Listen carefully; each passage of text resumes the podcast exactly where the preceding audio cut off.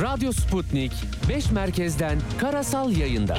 İstanbul 97.8, Ankara 96.2, İzmir 91, Bursa 101.4, Kocaeli 90.2. Karasal yayınlarımızın olmadığı yerlerde tr.sputniknews.com adresinden iOS ya da Android mobil cihazınızdan Sputnik News uygulamasını indirerek dinleyebilirsiniz. Radyo Sputnik. Anlatılmayanları anlatıyoruz. Her hafta konuşulan ve tartışılan gündemin dışına çıkıyor, özenle kendi gündemini yaratıyor. Konuklarıyla telefonda değil, stüdyoda sohbet ediyor. Konuları değil, konukları ele alıyor. Laf lafı açıyor, iki saat şarkı arası bile vermeden Serhat Sarı Sözen'in eşsiz sunumuyla akıp gidiyor. Serhat Sarı Sözen'le gündem dışı her pazar saat 16'da Radyo Sputnik'te. özel bilgileri paylaşmakla suçlamış, ardından bazı gazetecilerin hesaplarını askıya almıştı.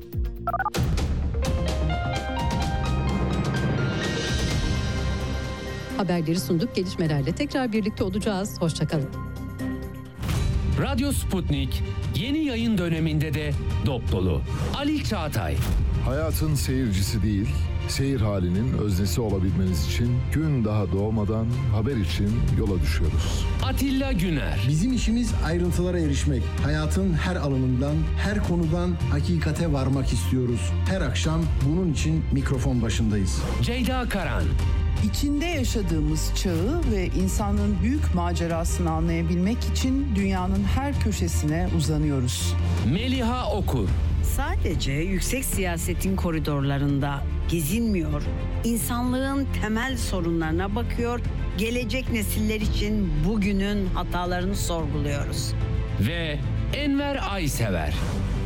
Çok seslilikten vazgeçmiyoruz. Görevimizin tarihe not düşmek olduğunu biliyoruz. Herkese ifade özgürlüğü tanıyor, söz hakkı veriyoruz.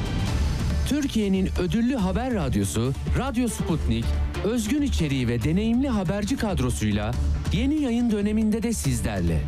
Radyo Sputnik, anlatılmayanları anlatıyoruz. Gündem dışı. mutluluk danışmanısınız bir de aynı zamanda. Çok güzel işler yapıyorsunuz Türkiye'de. Ne kadar güzel mutluluk danışmanlığı için size geliniyor. Mesela kimler geliyor daha ziyade size?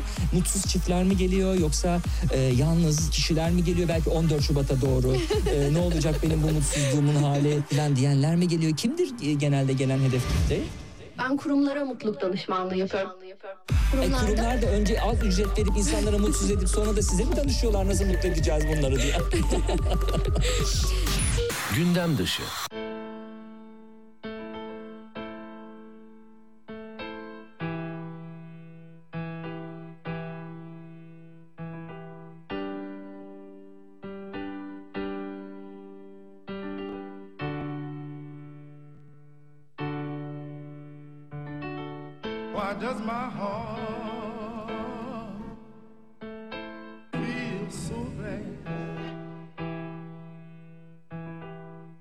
God as my soul.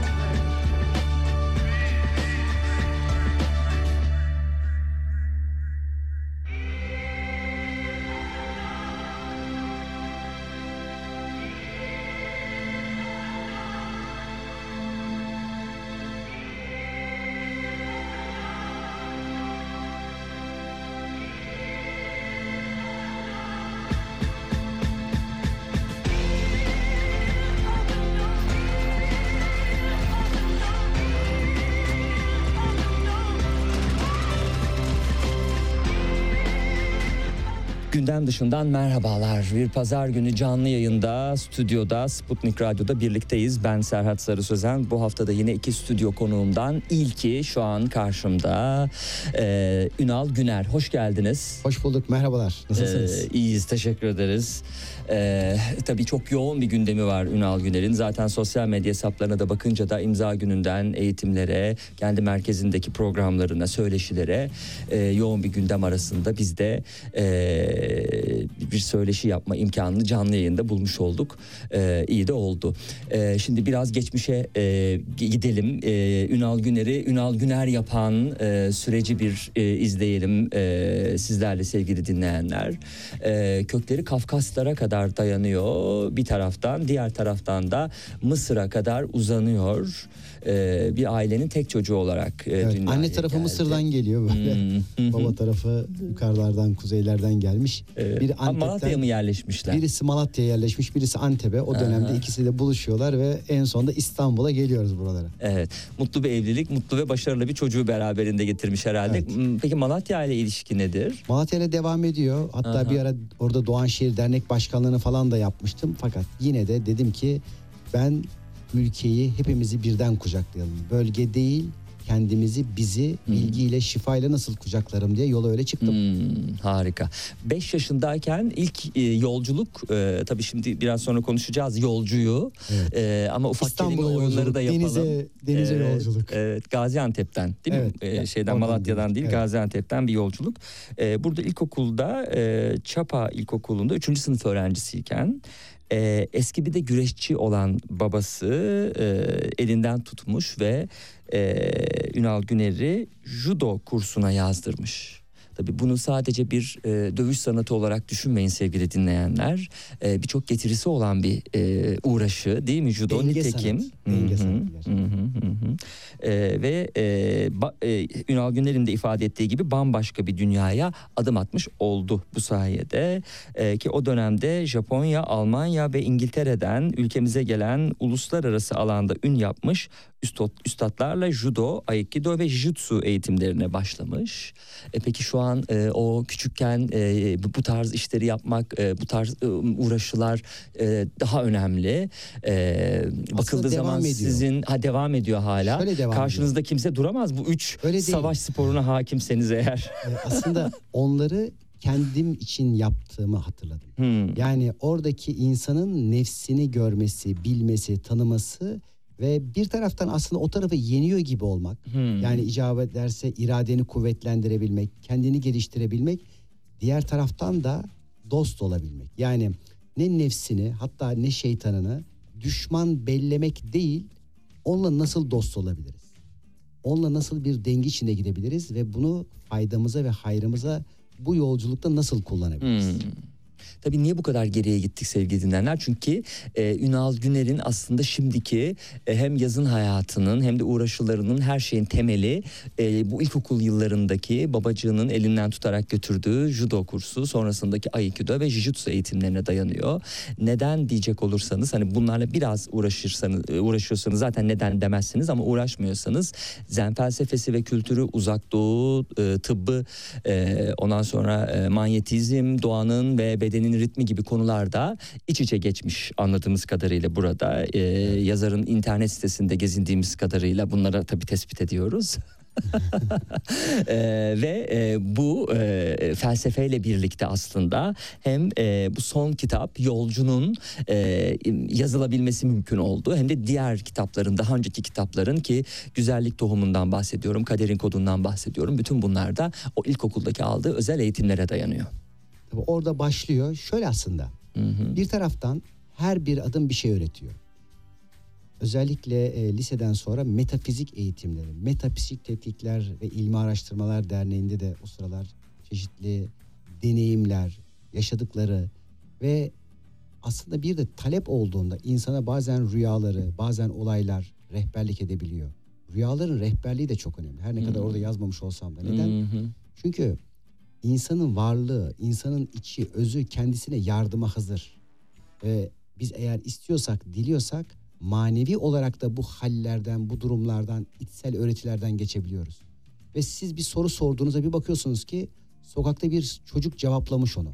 ya da bir televizyon programında herhangi bir iki şu anda bizim konuştuğumuz diyelim ki bir radyo programı ve birisi bir soru soruyor. O sorunun cevabı bir bakmışsınız ki oradan size geliyor.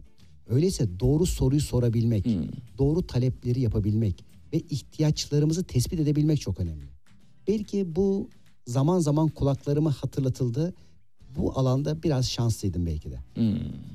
Şimdi e, bireysel çalışmalarınız dışında e, uzun yıllarda judo milli takımında yer aldığınızı görüyorum. Evet. Çocukken değil mi? Bu yetişkinken 19 devam etti yaşına mi? kadar Hı hı. yaptım. Ee, Hı hı. 19 yaşında şu kararı verdim. Ben bireysel bir rekabet sporuna devam ettiğim sürece nefsimi, egomu çok geliştirip sanki çevreyi ve dışarıyı rakip algılama gibi bir sistem gelişiyor. Öyleyse önce rekabeti bıraktım ki bu bıraktığım zamanlar hem Türkiye'de hem de e, Türkiye yurt dışında temsil eden en üst durumlardaydım. Ama gördüm ki bu değil, benim yolum bu değil. Zihin, beden ve duygular odaklanılan şey. Evet. Evet, bedende gelişecek, bedene de akacağız. Diğer taraftan duygularım var, ruhum var, varlığım var ve mutluluk isteyen bir tarafım var. Ben neyle mutlu olacağım? Ne yaparsam aslında kendimi doyurabilirim. Neyle buluştuğumda tad alabilirim. Öyleyse tada yolculuk belki de yapmaya başladım. Bu arada tabii çeşitli metafizik deneyimler oldu. Bazı haller, bazı durumlar. Tabii bazen bir şey öğreniyorsunuz. O öğrendiğinizi son nokta zannediyorsunuz. O kibre ulaştığınız anda hayat sizi yerden yere vuruyor. Bazen düşüyorsunuz, canınız acıyor. O can yanmaları o gün için belki lezzetsiz gibi görülse de bir bakıyorsunuz ki o birikimler sizi öyle bir yere getiriyor ki yavaş yavaş o ateşin olgunlaştırması gibi sizi tatlandırıyor, lezzetlendiriyor. Hayatı ve hayatınızı kucaklamaya gö- götürüyor. Ve o zaman yolculuk başladı diyorsunuz. Yeniden her gün bir yolculuk başlıyor. Her gün yeni çıktığın yolculukta yeni bir dua yapıyorsun. Bugün ne talep edeyim, ne dileyim. Gün oluyor, öğreniyorsun, fark ediyorsun. Sipariş ettiklerinle buluşuyorsun. Akşam yatarken kafanı yastığa koyuyorsun ve şükrediyorsun. Bak diyorsun bugün bunları yaşadım. Bu yolculuğumda bu var. Akşam yatıyorsun, ölüyorsun. Rüyanın içinde sabaha kadar ne olduğunu bilmeden bir ölümden sabah uyanıyorsun yeni bir doğumla, yeni bir doğum kapısıyla yeniden başlıyorsun. Ve şimdi yeni bir dilekle, yeni bir gün, yeni bir hayat. Ve eğer ben yeniden doğmayı öğrenebilirsem, öğrenebiliyorsam o zaman ölmeyi de öğrenebiliyorum. Ve bugün ölmeyi öğrenebilmek gerçekten bir sanat. Çünkü ölmeyi öğrenmeden bırakamıyoruz. Alıştıklarımız, bağımlılıklarımız, geçmişimize vedalaşamıyoruz, helalleşemiyoruz. Öyleyse ölüm kapısını hayattayken hani ölmeden ölmeyi burada öğrenmenin kıymeti ortaya çıkıyor. Ve bir bakıyoruz ki hayat denilen şey içten içeri bir sürü kapı. Kendimizden kendimize ilk kapı toprak kapısı. Topraklanmadan, O halde e, yolcuya girmiş olduk madem öyle ben de e, yolculuğumuz. Evet, e, yolculuğumuzda E, ama onun öncesine bir bakalım istiyorum. Bu Evet. kapılar arasında ge- e, gezineceğiz şüphesiz. E, sizin ilk kitabınız Güzellik Tohumu. Eğer Kaderin yanlışsa Kaderin koduydu. Kaderin koduydu. Kader, e, Güzellik Tohumu ikinci, İkinci, kitap o evet. halde. Evet. E, ışığa tapmadan, karanlığa sapmadan diye başlıyordu kaderin kodu da. E, madde evreni her an hareket halindedir ve her hareketin bir titreşimi vardır. Hareketlerin, seçimlerin, duygu, düşünce ve ifadelerinde sana özgü bir titreşimi var. Senden yansıyanları hayat aynasından kaderin olarak seyredersin. Kaderin kalemi dildedir e, diyordu. E, hemen girişinde. Evet. e, Ünal Güner E, ki burada da birçok soru cevaplandı. İfadelerinle hayatına neyi davet ettiğinin farkında mısın? Davranışların ve tutumun sana nasıl bir kader getiriyor? Başına gelen olaylar hangi konularda seni uyarıyor gibi birçok sorunun da e, aslında doğrudan cevabı değil ama bu cevapları bulabileceği e, ipuçlarını e, Ünal Güner verdi. Evet. Prensipler var. Kaderin kodu bize yasaları, kodlamaları ve hayatımızdaki yol haritasını verirken güzellik tohumu nelerle nasıl buluşacağız ve neler ekmeliyiz? Kader tarlamıza nasıl ekmeler yapıp neler yetiştireceğiz bunlara bakacağız. Diğer taraftan şimdi bunlardan hazırlandıkça da hayat yoluna, hayat bizi nereye götürüyor? Nereye götürsek mutlu oluruz? Biz ne yaptığımıza gerçekten hayatımıza gerçek tatları alırız sorusunun cevabını bize belki sunuyor. Ve şunu görüyoruz. Evet çok zenginlikler maddede, çeşitli alanlarda, mülklerde olabilir. Bu kişiler bakıyoruz mutlu mu?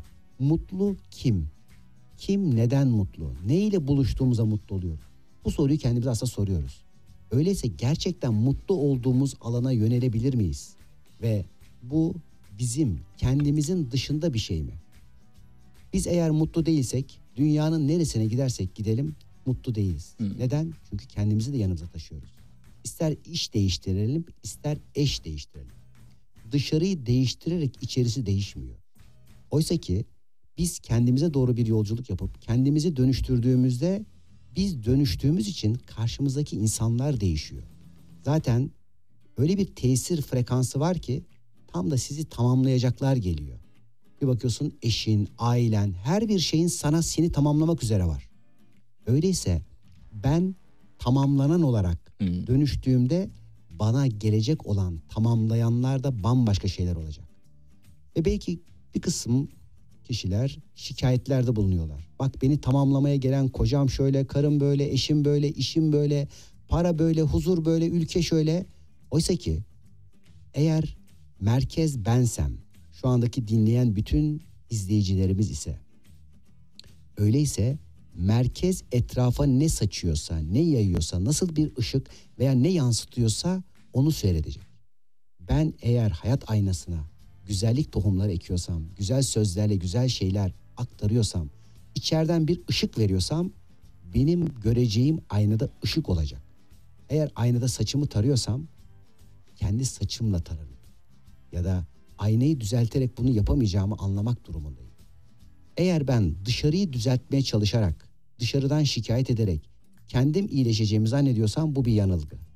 Oysa ki geçmişteki ermişler, bir sürü işte diyelim ki peygamberleri, manevi kutsal kişiler her bir tanesinin yaptığını şöyle görüyoruz. Bu kişiler kendilerine doğru bir yola çıktılar. Kendileriyle buluşmak üzere çıktıkları bu yolda önce nefslerini terbiye ettiler. İradeleriyle kendini yönetmeyi öğrendiler. Gerçekten kendilerini tanıma yolunda adım attılar ve kendilerini tanıdıklarını şunu gördüler. Hayat dediğim şey benden öte değil. Çevremdeki insanlar benden öte değil. Bana beni yansıtıyorlar. Öyleyse bana beni yansıtan benim dışarıdan bir müdahalemle değişir ya da iyileşebilir mi? Hayır. Öyleyse hiçbirimiz ne annemizi ne babamızı, çevremizdeki hiçbir insanı değiştiremeyiz ve iyileştiremeyiz. Böyle bir yetkimiz ve böyle bir hatta sorumluluğumuz da yok. Ama diğer taraftan benim bir sorumluluğum var kendime karşı. Ben kendimi iyileştirmek durumundayım. Hayatımı güzelleştirmek ve kendimi mutlu etmek durumundayım. Bu benim hayatım. Eğer ben mutlu oluyorsam, ben etrafıma bir ışık yayıcı olarak güzellikleri, tatları ve lezzetleri sunabiliyorsam, benim sunduklarım hayat aynasında bana ne diye görünecek? Tabii ki güzellik olarak görünecek. Öyle olduğu durumda annede, babada, çocukta bir bakacaksınız ki bambaşka bir hale gelmeye başlamış. Siz onları dışarıdan herhangi bir nasihat ya da zorlamayla değiştiremezken siz dönüştüğünüzde bir bakıyorsunuz ki size olan tavırlar, davranışlar, bakış açıları her şey değişmeye başlıyor. Öyleyse her birimiz kendi hayatımızın merkeziyiz. Ama merkezimize geldiğimizde Şimdi e, çok güzel konuşuyor tabii. E, konuğumun aynı zamanda e, danışanlarına da destek verebileceği bir merkezi var Kadıköy'de değil mi? Ee, şu anda artık hepsi online. Aha online Artık ulaşıyorlar. 3 yıldır bütün bireysel çalışmaları bıraktım. Evet. Sadece e, YouTube, işte Instagram, e, çeşitli yerlerde hadi kahvaltı diyoruz Evet. buluşalım. Aa, çok güzel. Hadi ben şu- biraz geride kalmışım ama e, tabii bir merkeze bağlı olmaktansa internet öyle bir e, imkan veriyor şüphesiz. Evet, çünkü öyle bir kişiye iki kişiye değil şu anda yaptığımız çalışmalarda binlerce kişiye çok şükür fayda verdiğimiz gibi şu anda eğitim olarak da şifacının yolu eğitimlerimizde de şu anda binlerce dünyanın dört bir tarafında hayat iyileştiricileri yetiştiriyoruz. Bu hayat iyileştiricileri ne yapıyor derseniz kendi hayatlarını iyileştirerek çevresine etrafına bir örnek oluyor. Hmm. Herhangi bir hastalığını, herhangi bir rahatsızlığını, herhangi bir sorununu idrak ederek, fark ederek, dönüşerek iyileştirdiklerinde çevrelerinde de güzel etkiler yapıyorlar ve başkalarına da bir özen kaynağı oluyorlar. Ee, şimdi e, konuğum Ünal Güner destek yayınlarından çıkan ve şu an elimde 13. baskısı var ama belki daha fazla baskı 19 yapmış bas- olabilir. baskı var şu anda. Bu kısa süre içerisinde e, 19. baskıya çıktı. Yolcu kitabı. E, bu kitap e, doğum ve ölüm kapıları arasında kat edeceğiniz her adıma rehberlik etmek ve size bir adımdan diğerine geçme fırsatı veren kilitli kapıları nasıl açacağınızı anlatıyor. Ee, bu tırnak içinde tabii Ünal Güner'in e, sözlerinden yola çıkarak e, bunu okuyorum bu metni. Kestirmeden gidemezsin. Bir kapının sırrına hakim olup anahtarını elde etmeden diğer kapıyı açamazsın. Kolay olacağını söyleyemeyiz ama mümkün olduğunu deneyim, deneyimleyebilmen için sana rehberlik edebiliriz. Bildiklerini unutmaya, tutunduklarını bırakmaya, kaçtıklarınla yüzleşmeye hazır mısın diye okuyucuya bir meydan okumayla değil mi? Hazırsak başlayalım Ee, diyoruz. başlayalım diyerek e, bir e, bir challenge yaparak daha doğrusu e, başlatıyor. İlk karşımıza çıkan kapı burada ilk Toprak bir bölümü kapısı. oluşturuyor. Toprak kapısı. Toprak kapısı şöyle bir şey. Aslında çok büyük bir grubun takılı kaldığı bir kapı bu. Hmm. Yani hayatımıza topraklanamayan, köklenemeyen, kendimizi dünyaya ait hissedemeyen tarafımızın yansıması. Eğer biz kendimizi bu dünyaya, bu bedene, bu aileye ait hissedemiyorsak köklenemediğimiz için. Yani öncelikle geldiğimiz durumu kabul edemediğimiz için. Kabul yoksa o zaman itiraz var. İtiraz varsa isyan var. İsyan varsa cennetten kovuluş var. Öyleyse biz hayatımızı nasıl cennet edelim? Yani kutsal kitaplarda bize sembolik olarak verilen cennet bir taraftan bizim burada gönlümüze kuracağımız bir cennet. Beden içerisindeyken, dünyadayken cennetini kuramayanlar beden ötesinde de bir cennet hayal etmesinler. Çünkü burada başlıyor. Onun taşlarına biz burada adım adım belki o yolu kuruyor olacağız. Ya da diğer taraftan odunlarını burada topluyor olacağız. Yakacağımız kendimizi cehennemin e, ateşini.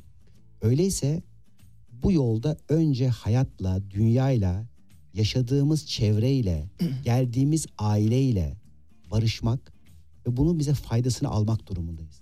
İtiraz etmek çok kolay. Ama yaptığımız çalışmalarda şunu görüyoruz. Her bir kişi çok enteresan bir şekilde yine kendi annesini, kendi babasını ve kendi bulunduğu yeri seçiyor. Oysa ki diğer tarafta itiraz ediyor, kızıyor. Bu anne bana ait olamaz, bu baskıcı anne de ne yapacağız, bu baba şöyle bilmem ne. Niye bu kadar pasif?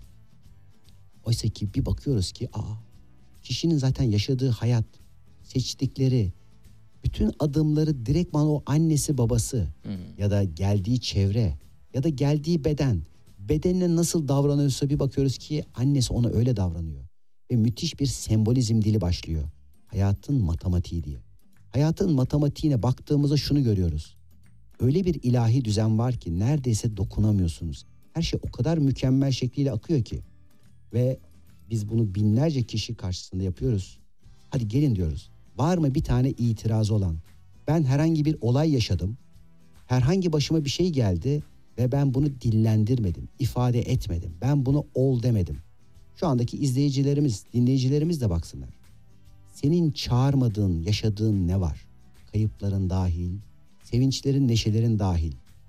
Hatta geçenlerde çok enteresan e, bir tane hanımefendi çıktı dedi ki ben dedi doğumda bazı hastalıklar ve rahatsızlıklar geldi.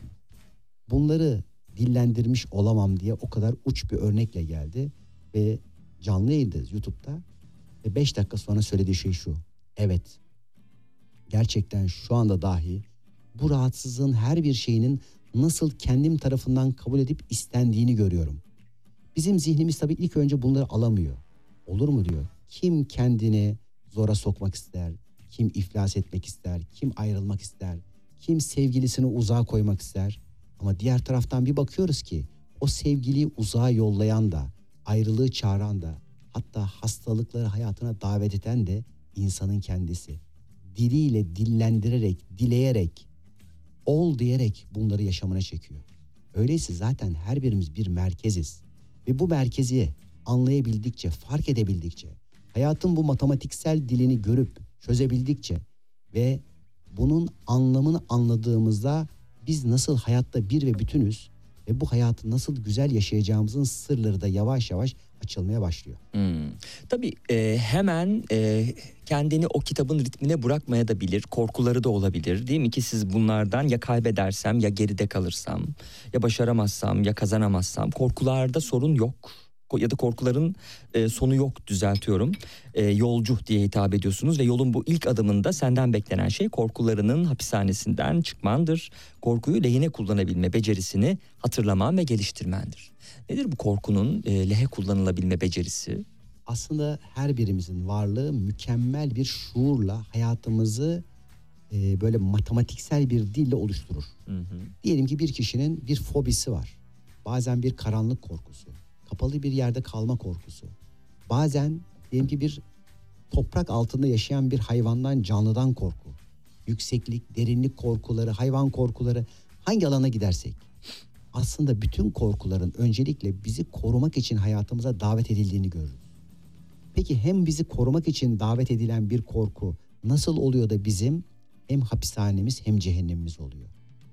Burada da tıpkı bir bıçak gibi düşünün. Bununla ekmek de kesebilirsin, bir insana zarar da verebilirsin. Korku da bu şekilde. Korunmak için faydalanıyorsan ki örneğin hayvan korkusu senin alanını diyoruz koruyabilmen için davet ettiğin bir korkudur. Bak burada faydana kullanıyorsun. Diğer taraftan birçok derinlik korkusu olan kişiler hayatta aşırıya gitme ile ilgili şuur altlarında müthiş malzemeden dolayı bundan korunurlar diyoruz. Ve bunların da örneklerini, matematiğini ve mekanizmalarını anlatarak tabii ki. Bir taraftan buna ilahi bir psikoloji diyoruz. Bu ilahi psikolojide aslında ruhun, varlığın muhteşem bir orada organizatör olarak durduğunun kabulüyle yola çıkıyoruz. Ve hayatımıza neredeyse dokunacak hiçbir şey kalmıyor dışarıdan. Bu matematiği anladığımızda. Peki öyleyse nasıl iyileşeceğiz, şifalayacağız? Yer değiştireceğiz.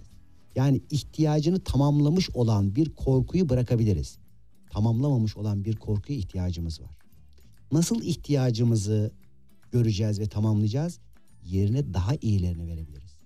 Eğer bir kişi hayata güvenmiyorsa, kendi alanını koruyamıyorsa, kendi haddini bilemiyorsa korkuya ihtiyacı vardır.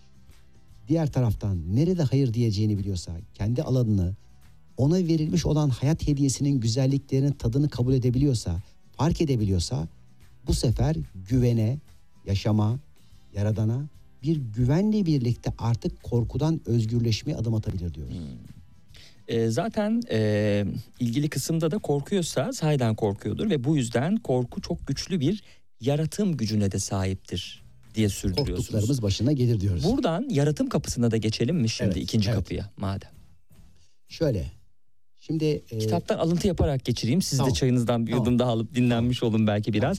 Anka'nın yolunda ikinci kapıda kalanlar sunulan cinsel tatların etkisi altında ne yapacaklarını, nereye gideceklerini, esas yola çıkış amaçlarını unutmuşlardı. Cinsellik şerbetinden içtikçe daha da acıkıyor, yine ve yine istekleniyorlardı. Sanki doyumsuzluk ırmağından içiyor fakat hiç içmemiş gibi bir tatsızlık hissediyorlardı. Ertesi güne uyandıklarında müthiş bir kıskançlık hali içinde buldular kendilerini. Birlikte oldukları eşlerini aşırı şekilde sakınmak ve korumak ihtiyacı içinde hissediyorlardı. Bu sebeple hırçın ve saldırgan davranışlarda bulunuyorlardı.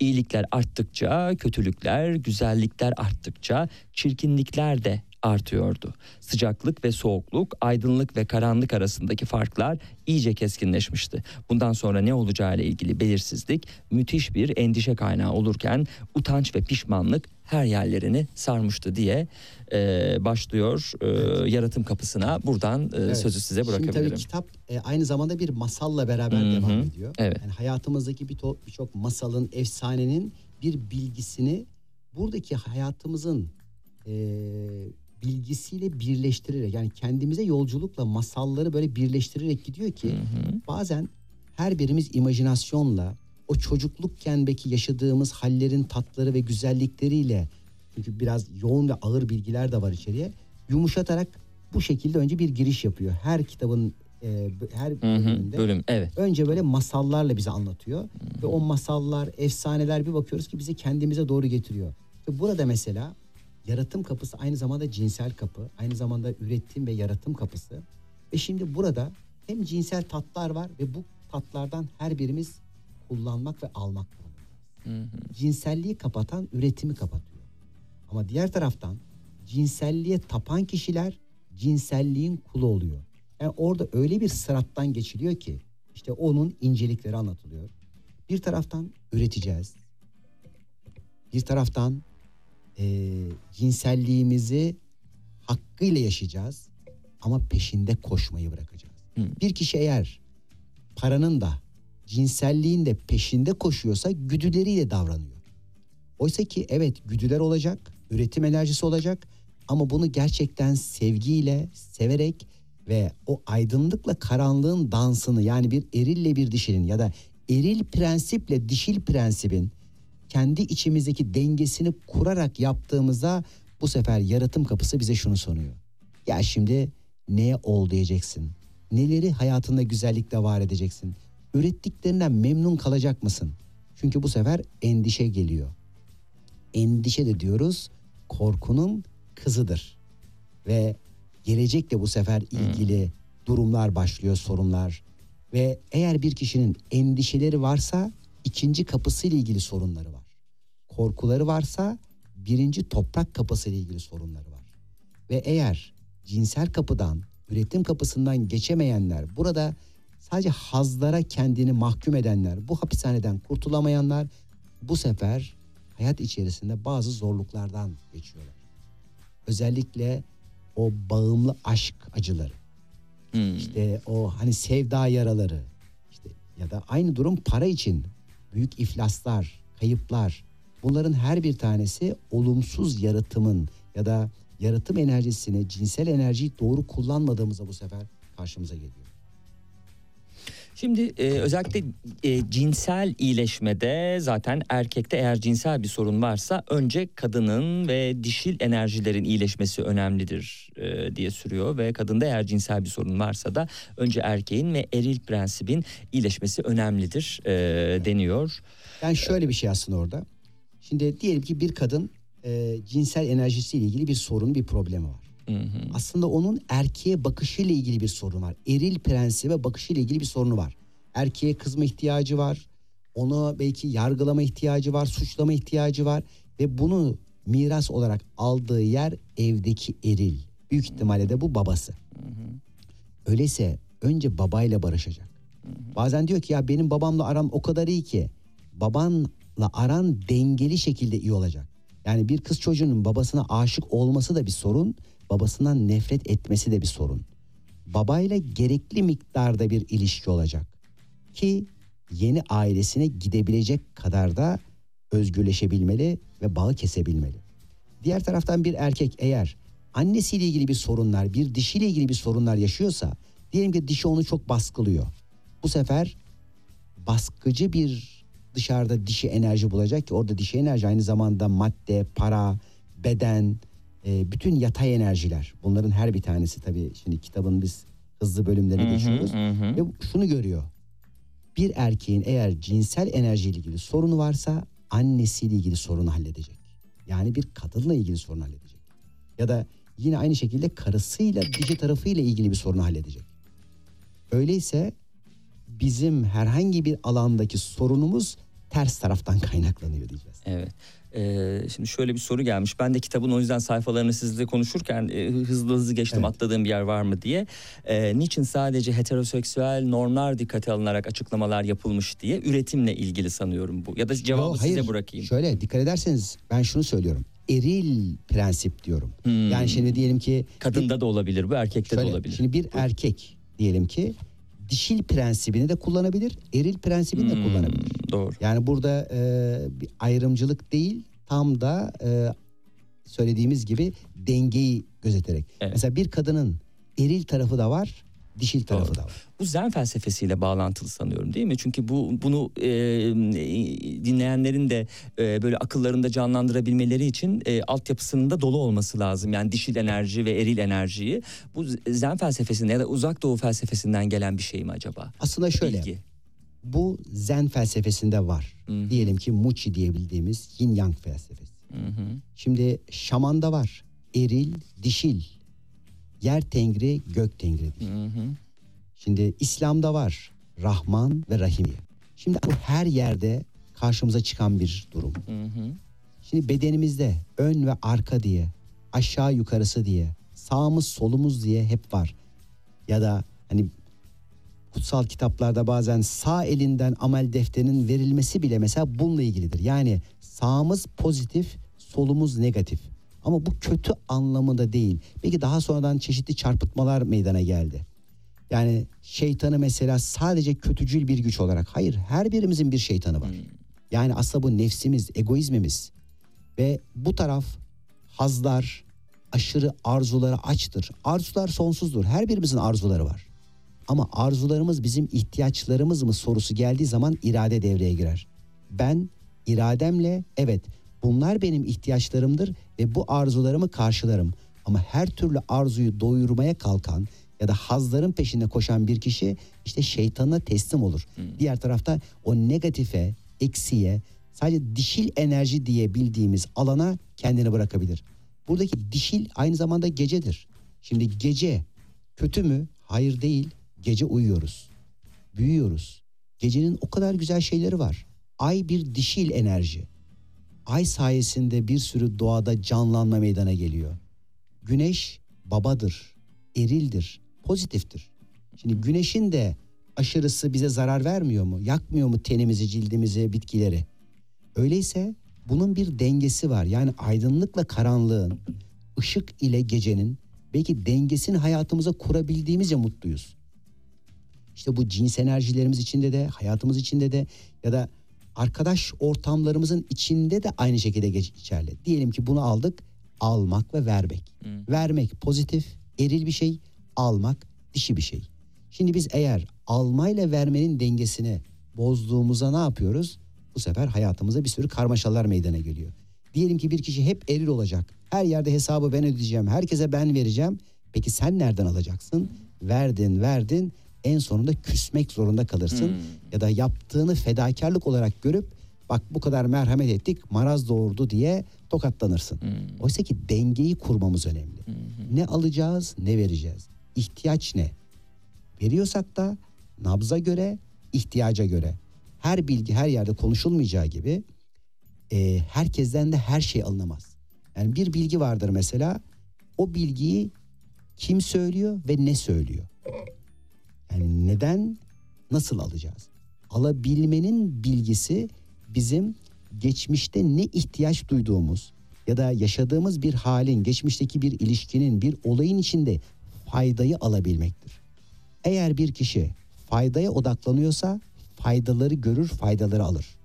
Yok eğer alamadığını görüyorsa ya da aldıklarını inkar ediyorsa onu görebilmek için aynı olayı tekrar tekrar yaşar ki biz buna tekrar döngüsü diyoruz. Ve o tekrar döngüsünden de bugün çıkabilen insan sayısı çok azdır. İkinci kapıdan bizi üçüncü kapı Üçe karşılıyor. geldik. Bu arada e, sevgili dinleyenler aşk kası çalışması var ki dört sayfalık bir e, grafiklerle Çok önemli bir çalışma bu, evet. anlatılıyor. E, hani buna fırsat yani buna vakit ayıracağımıza önemli ama diğer kapılarda gezinelim Evet. istiyorum ama yine de size de bırakayım eğer değinmek isterseniz. İrade kapısı üçüncü kapı olarak ve üçüncü bölümde bizi karşılıyor. Güç bir hak ediştir yolcu. Alınan, satılan, devredilen, kiralanan bir şey değildir.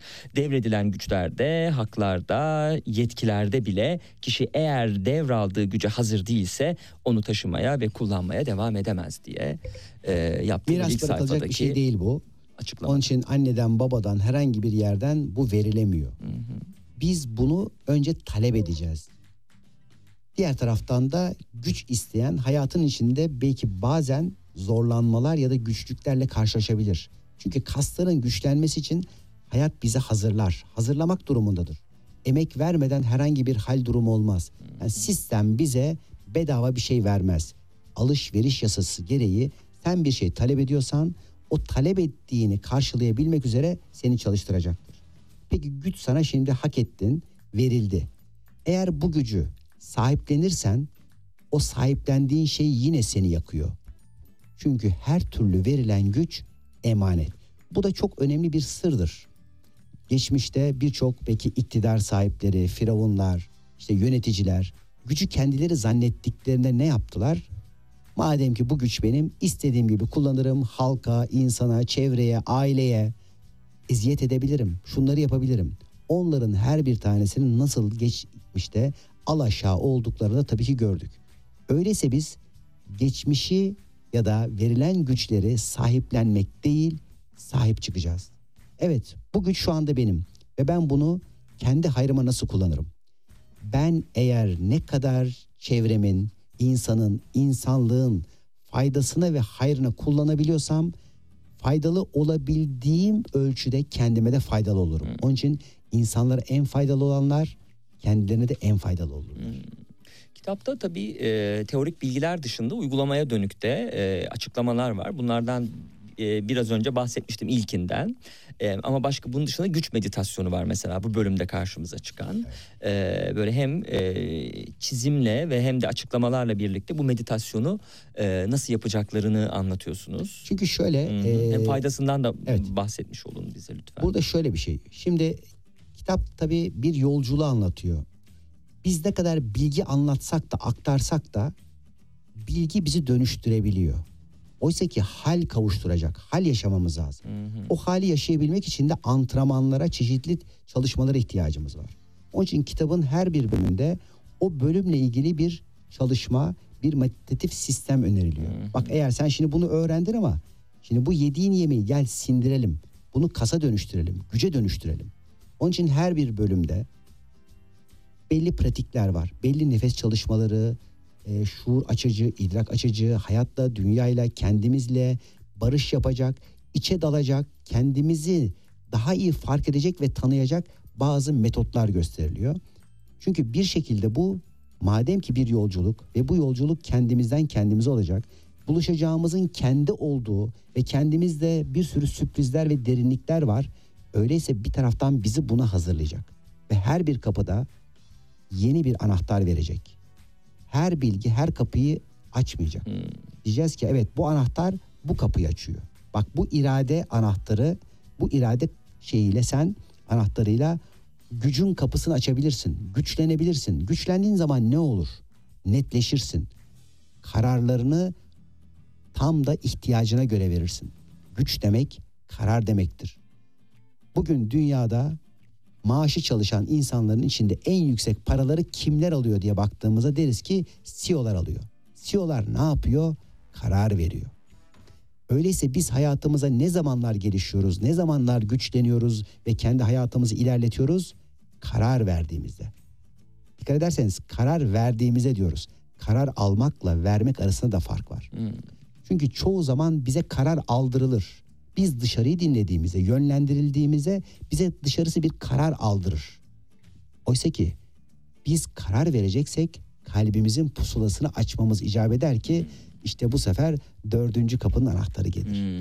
Sen eğer kalbinin pusulasını çalıştırmıyorsan, kendini dinlemiyorsan, kendini değersiz ve yetersiz görüyorsan, ben neyim kim ki diye küçük görüyorsan o zaman kendini de dinlemeye değer görmediğin için kalbini kapatırsın. Bu sefer karar veremezsin. Kararsız kalırsın. Kararsızlar şaşırır, şaşkındır. Etrafları buharlıdır. Bu sefer neye sığınırlar? Öfkeye, kızgınlığa ya da olumsuz duygulara, korku ve endişeye kapılırlar. Panik atak yaşarlar. Bugün bütün panik atak yaşayan kişiler endişelidir. O endişelerin sebebi güvensizlikleridir. Güvensizliklerin sebebi kendilerini tanımamaları, nerede nereye gittiklerini hatırlamamalarıdır. Diğer tabirle kaybolmuş olmaları. Şimdi bugün dinleyicilerimiz baksınlar. Nerelerde kayboldular ya da nereye gidecekler? Yol neresi? Hangi yere doğru kalpleri onlara ışık tutuyor? Eğer kalplerinin ışığı göremezlerse biz burada ne kadar konuşursak konuşalım o kalbin perdesi açılmadığında silinir gider. Oysa ki kalplerindeki bilgiyi şu anda dinledikleri hatırlatıyorsa onlara yeni bir şey anlatmıyoruz. O zaman işte içlerinin ışığı, gönüllerinden yollara doğru açılan ışık onları rehberlik ediyor. Bizim rehberliğimiz yani yolcu kitabının rehberliği aslında kişinin kalbinin rehberliğini almasını hatırlatma rehberliği. Ondan sonra aradan çekiliyor. E, dördüncü kapıya kısmen girmiştiniz. Gönül kapısında aslında Evet. anahtar kelime ilişkiler. Evet. Değil mi? Önemli olan. Beşinci kapıya baktığımız zaman söz kapısında burada talepler daha ziyade karşımıza çıkıyor. Evet. Şöyle birçok kişi bir şey istediğini, dilediğini, niyet ettiğini ya da talep ettiğini zannediyor. Hadi gel bakalım diyoruz. Ne diledin? Bugüne kadar ne talep ettin de sana verilmedi? Ben şunları di- diledim, bunları istedim. Bak olmadı. Hayır diyoruz. Sen gerçekten talep ettiğin neyse onunla buluşursun. Olur mu diyor. Ben diyor bak evlenmek istiyorum. Evlenme talep ettim ama evlenemedim. Ne istiyorsun? Gel bakalım şu talebini söyle. İşte ben diyor çok iyi anlaşacağım. Çok iyi sohbet edeceğim.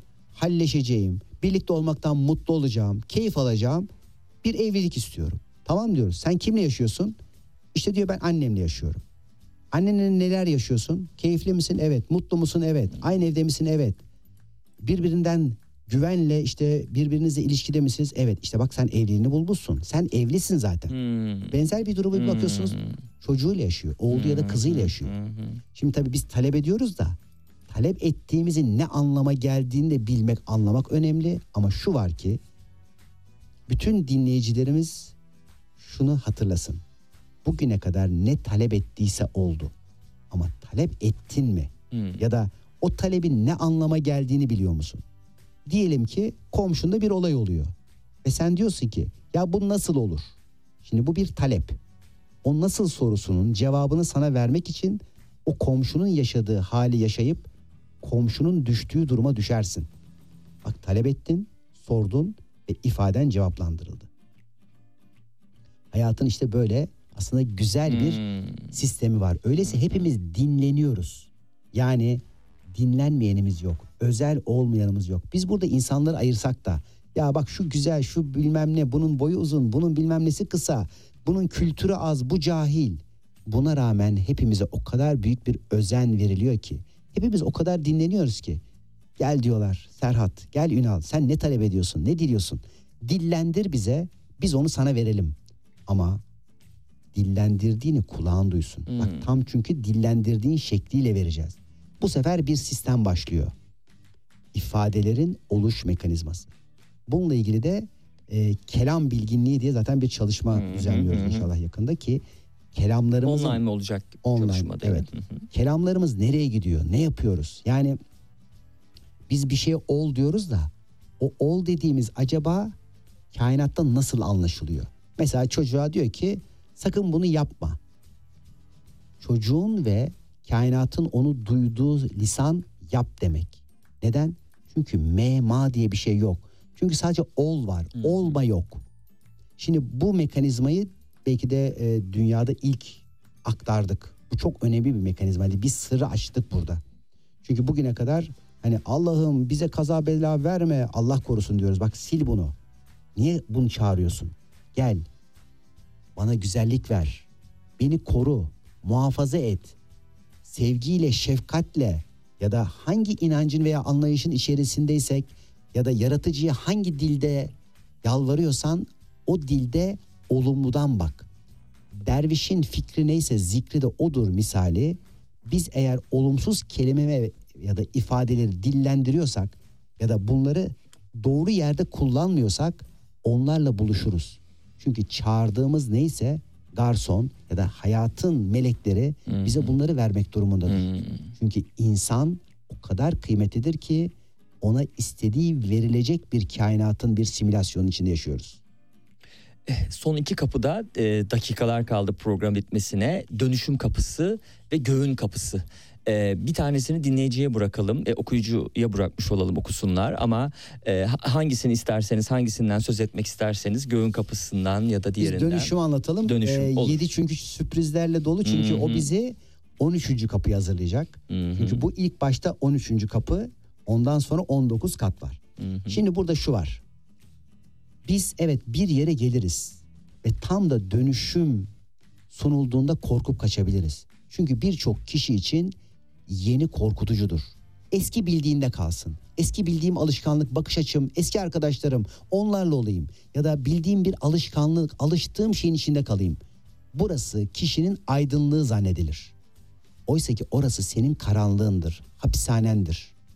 Yeniye geçemeyenler, eski bilgilerinde demir atıp kalmak isteyenler aslında kendini yobazlaştırırlar.